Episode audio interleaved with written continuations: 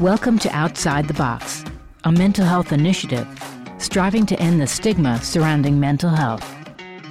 Hi, this is Outside the Box, and today I'm in conversation with Emily May, the president, co founder, and lead executive officer of Righttobe.org.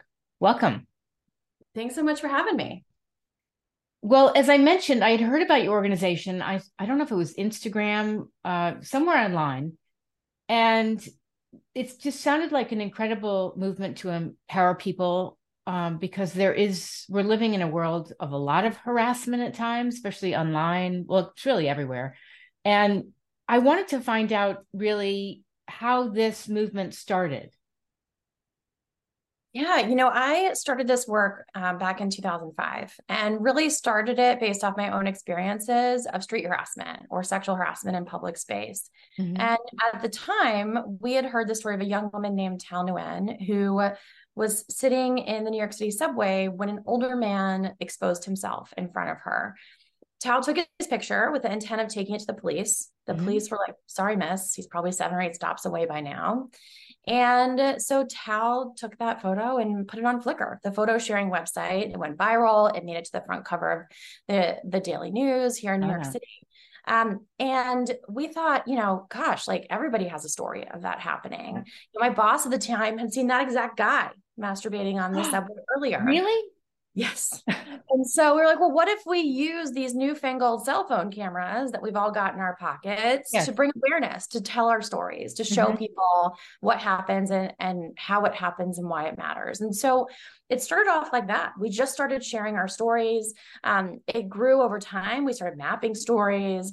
And, and as all of those stories, stories, stories started coming in, we started to think like, is there any solution to all this you know right. when you like just walk on you feel weak if you right. try and say something to the guy they'll snap back at you tell you mm-hmm. you're ugly anyway right um yeah the police don't care like what do we do about this mm-hmm. um and so in the stories we started to read you know the, the, the number one thing that really helped people is when somebody around them intervened or even sometimes would just say like i'm so sorry that happened. That wasn't okay. Yeah. um, that actually help people build resilience. And so in 2011 we started doing what's known as bystander intervention training which is simply just teaching people how to intervene when they yeah. see harassment happen. Um, and now you know 12 years later we've expanded to not just looking at street harassment but looking at all forms of harassment and yeah. using this methodology we built called the five Ds of bystander intervention um, to ultimately intervene and, and stop it. That's wonderful. And now I remember also what made me contact you is because I grew up in Manhattan and mm-hmm. there's there was always something I was seeing and there was typically people wouldn't do anything. They they wouldn't help a total stranger and I love the idea of the interventions that you've come up with. Yeah. yeah, I think it's common. I think a lot of people have honestly like viable reasons why they don't want to do it. Maybe they're scared that it's going to turn on them and escalate in some way. Um, I think some people are scared that if they notice it, then the person who was harassed will notice it too, right? Um, yeah. Which doesn't really make sense, but people are scared of it anyway, or they're scared that they're going right. to escalate the situation. Maybe it's a domestic yes. violence situation. And so, you know, all of that we want to take into account and, and hold those concerns as true. I think they are valid. And then see, given that, you know, is there still something that we can do to help? And most of the time there is. I remember seeing um, a girl walking down the street in New York, and I don't know if it was associated with your organization, but she videoed um, the experience she had as a woman walking down the streets of New York, being catcalled, whistled at, all these things. And then she would approach them like, "Oh, you know, you want my number? What's your number?" And and they were so taken aback. Um, it was really turning the tables. I really liked it. Have you ever seen that? I can't remember who put that out. I've there. seen variations of it. There's also a great like Sex in the City episode where Miranda like finally gives in to the guys that are catcalling her, and she's like, "Great, let's go have sex." And they're like, "What, lady? What are you talking about? Like, I have a wife and kids at home." And right. she's like, that's you know it, it's so funny though. That's what it takes you know? Yeah. So tell me a little bit um, about your backstory. How do you ended up you know having a passion for where you are now? I think, you know, ever since I was young, I was very focused on, you know, the issue of bringing hope to things that felt hopeless. Um, I started off really focused on the issue of poverty um, at, a, at a young age. Um, and feeling, you know, deeply that the, this the problem of poverty in and of itself was significant, but the way in which it left people feeling truly hopeless. Like there was nothing that they could do to emerge out of it because they had been so consistently beat down by life and systems and government and and and mm-hmm. um, made me want to make an impact um, in that work. And so before um, i worked with mentally ill homeless people. I worked with um, low income folks doing workforce development um, kids who had, had dropped out of high school helping them to get jobs and geds um, really focused in that area. And i think harassment was one of those issues. You know, it was those issues that people were just like, there's nothing you can do. There's no solution. We're never going to fix this. It's always existed. It's just the price you pay for being a woman or being gay or being Black. And we just have to deal with it. Um, and I thought, like, you know, especially growing up and, and seeing all the work in the 90s that was done by amazing trailblazing women, including Anita Hill, to address right. harassment in the workplace yeah. I was like, well, if we can address it in the workplace, I think we can address it on the street too. Like exactly it, societal level. Yeah. okay. Um, and so that really built the the foundation um, for us doing what we were doing, and it it hit a nerve. You know, I think uh, my generation of women was raised to think that sexual harassment was not okay. We saw those ads on TV, and right. so we were very confused as to why uh, it still existed. Um, yeah. And we've made just, uh, I think, a tremendous amount of progress on this issue um, in the past 20 years or so. I think back to something that happened to me when I was 23. I was just out of grad school, my first job in Massachusetts. And um, somebody asked me to review something, and he made like a sexual joke out of it, like, oh, blow me away. and I did nothing with that. I was shocked I um I just didn't know what to do. I froze. And now in thinking about it, like if I ever saw this person again, I would totally call him on it because I was I felt so trapped and uh, uh powerless at the moment. And that goes on all the time. Yeah. And I think very similar to the story you're telling, we all have a tendency to blame ourselves. We all wish that we'd said that witty one-liner that that shut them down. And yeah. we put this pressure on ourselves to have some kind of perfect response to harassment. Um, which you know I wish existed. It doesn't. Yeah. Um, and the reality is, is that it's not our responsibility to have the perfect response. It's their responsibility not to do that in the first harass place. us. To, right. Yeah. Yeah. Exactly. Yeah. Yeah. No, now I would have a totally different response. it's totally, you know, would not hold back. Um, but I, I actually shared that with my daughters. Um, mm-hmm. yeah, because it was such a lesson. So tell me about um, the harassment training that your organization offers. Yeah, we do several of them. Um, we do training on what to how to respond if you experience harassment yourself. Um, we do training on how to respond if you witness harassment, how to how to intervene or stop it or take care of the person um, who's been harassed afterwards. Um, we also do work around conflict de-escalation, resilience, implicit bias. Um, but you know, the the big the big thing that I think we're we're most well known for is the, is our work in bystander intervention. Um, how do you intervene? And and what I love about it is that I think it does give people hope. Mm-hmm. Um, and the five D's of bystander intervention are things that anyone can do. You know, it's distract, create a distraction, maybe start a conversation with the person being harassed about something unrelated. Mm-hmm. Delegate, finding somebody else to help, maybe the person next to you. Document, creating documentation of the incident, but giving it to the person who's been harassed and leaving them in choice for what they want to do with it next. Yeah. Or delay, just checking in with the person mm-hmm. after it happens. Um, and then the last one is direct, but it's not about you know, strapping on superhero spandex and swooping down and beating everyone up. It's it's right. about um, you know, setting a boundary with the person doing the harassing, but then yes. not not escalating it, even if they have some nasty mm-hmm. reply. Um, and uh, just turning your attention to the person being harassed and prioritizing. Yes. I uh, also and, go ahead. Yeah, these things are easy. Like it's, I yeah. mean, this is not rocket science that we're teaching people how to do. They just forget. Yes. Well, um, to be calm too, to be calm in the situation. Yeah. Don't escalate it. Yeah. I was going to say, I, I remember um, when I was uh, living in Brookline, Massachusetts, I had gotten off the, the train, the T, and I saw this girl um, in a laundromat and she was by herself. And then I saw somebody um, who was experiencing homelessness. He wandered in. She wasn't paying attention. She was distracted. And he was walking back and forth and looking at her and pacing and walked to the back, came to the front. And I, all of a sudden, I felt very uncomfortable for her. Mm-hmm. So I walked in and I actually brought her out of the laundromat. Mm-hmm. And I said, "Excuse me, I want you to know you're. Do you know you're all alone in this laundromat?" And this person just walked in. I mean, he was clearly mm-hmm. like, I don't know. There was he was very nervous. Yeah, and she was so thankful. But you know, just making people aware sometimes that are not aware of a situation and just being very calm about it.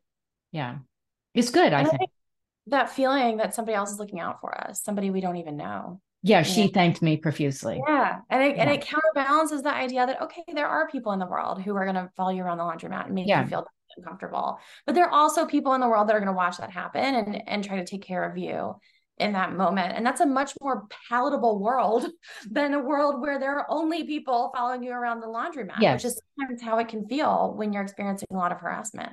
But let me just say, like, maybe this person was going to be harmless and I, and and maybe he was just nervous maybe he was going to ask for a dollar you know but yeah. i just wanted her to be aware like hey you are all alone in this laundromat and you're not aware of your surroundings i think that was the new york growing up in new york part of yeah. me so, yeah Absolutely.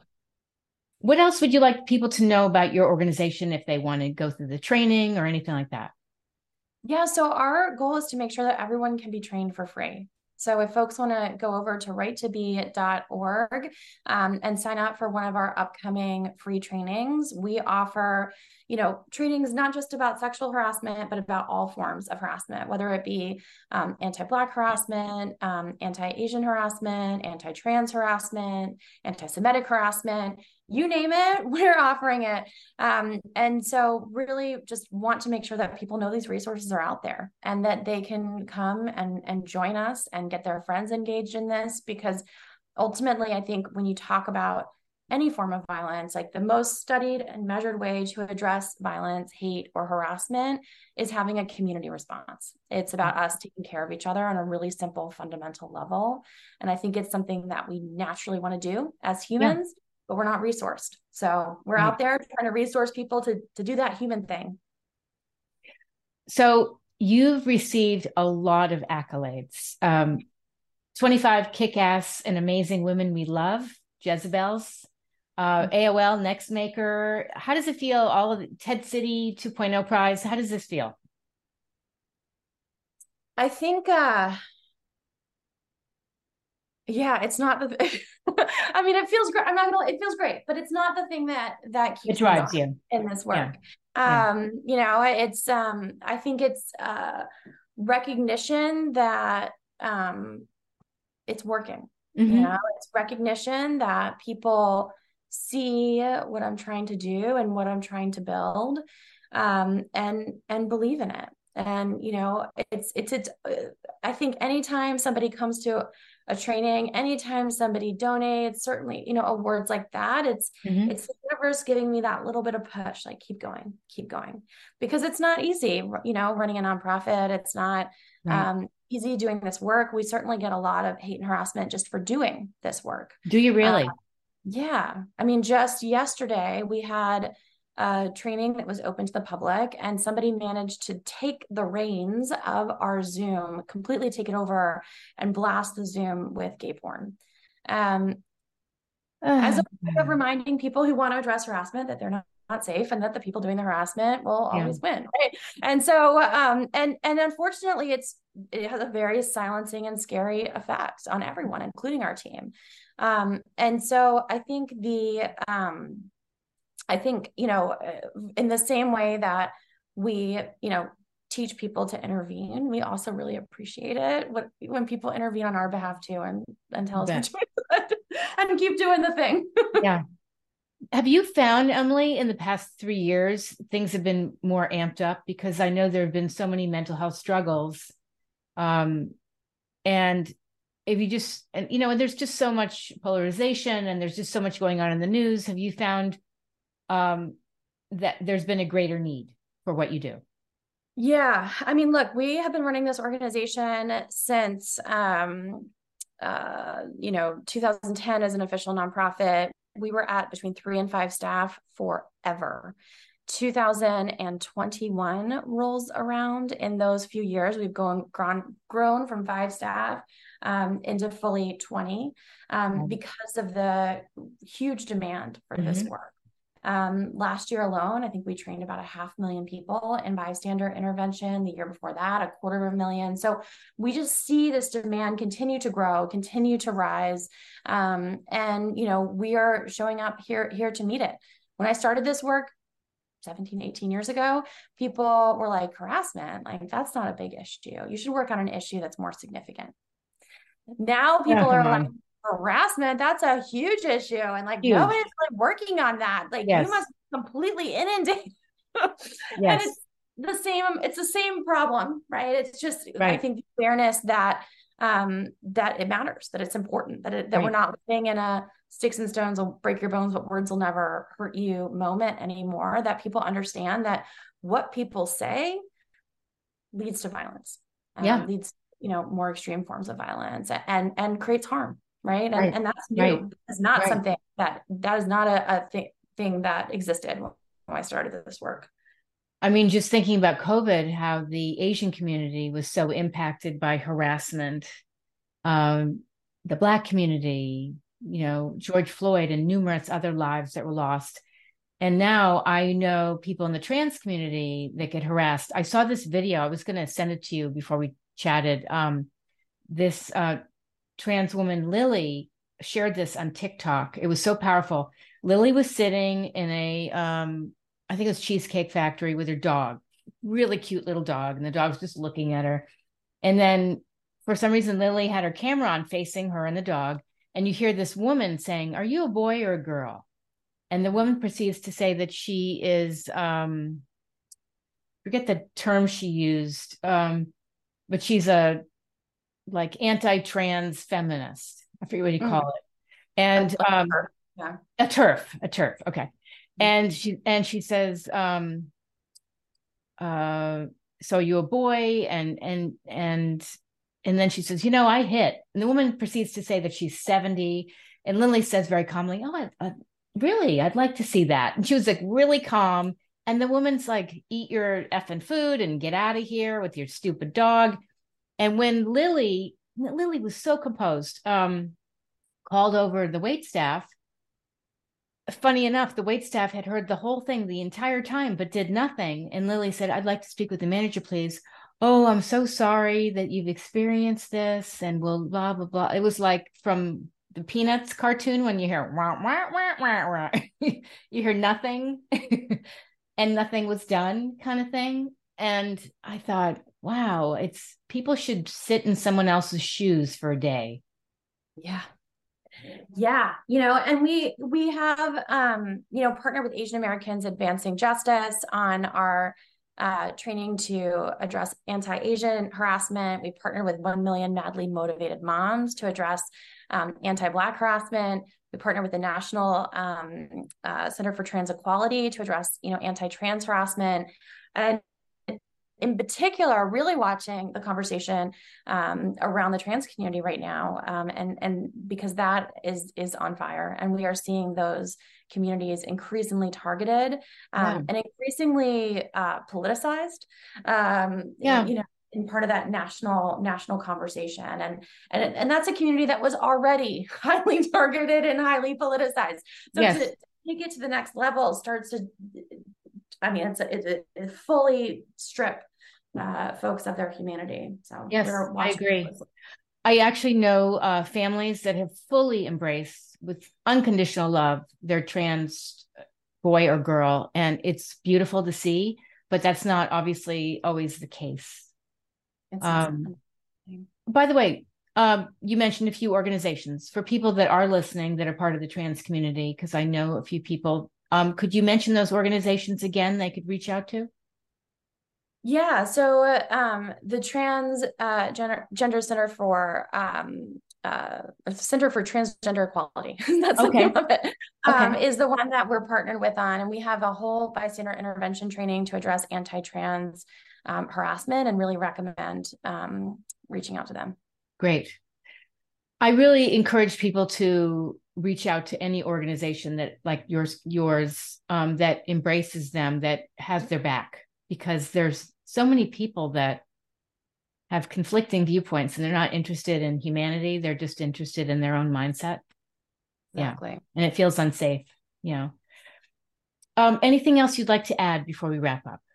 No i think that's it. It's been a pleasure. Where can they find you on social? Right to be yeah so we are at right to be org on uh, twitter on instagram um, right to be on facebook we even have a TikTok account these days. Oh, good. and if they want to volunteer, if they want to get involved, um, do they just reach out to righttobe.org? That's right. Okay. And you're in, like, where, where are you right now? Where are you located? Uh, our offices, our main offices are in Brooklyn, uh, New York. Okay. However, um, we are a national organization, so we have folks working from across the country. Fantastic. I want to thank you so much for what you're doing right now. It's so timely. I'm sure you never imagined when you started this no. where it would lead. And it's it's like you laid the groundwork for such impactful, meaningful work. So thank you. Thank you so much. Such a pleasure. Thanks for checking out this week's episode of Outside the Box. We're spreading knowledge and compassion through podcasts, social events, and resources. Outside the Box is committed to facilitating real conversations about real issues that people struggle with every day. I hope my movement will not only inspire you to seek the help you need, but also help you learn the importance of self awareness, mindfulness, and self compassion. Want to be a guest on Outside the Box? Drop us an email at info at otbseries.com. We drop a new episode every Thursday, and you can check out our socials at OTB Series. For more information, visit otbseries.com.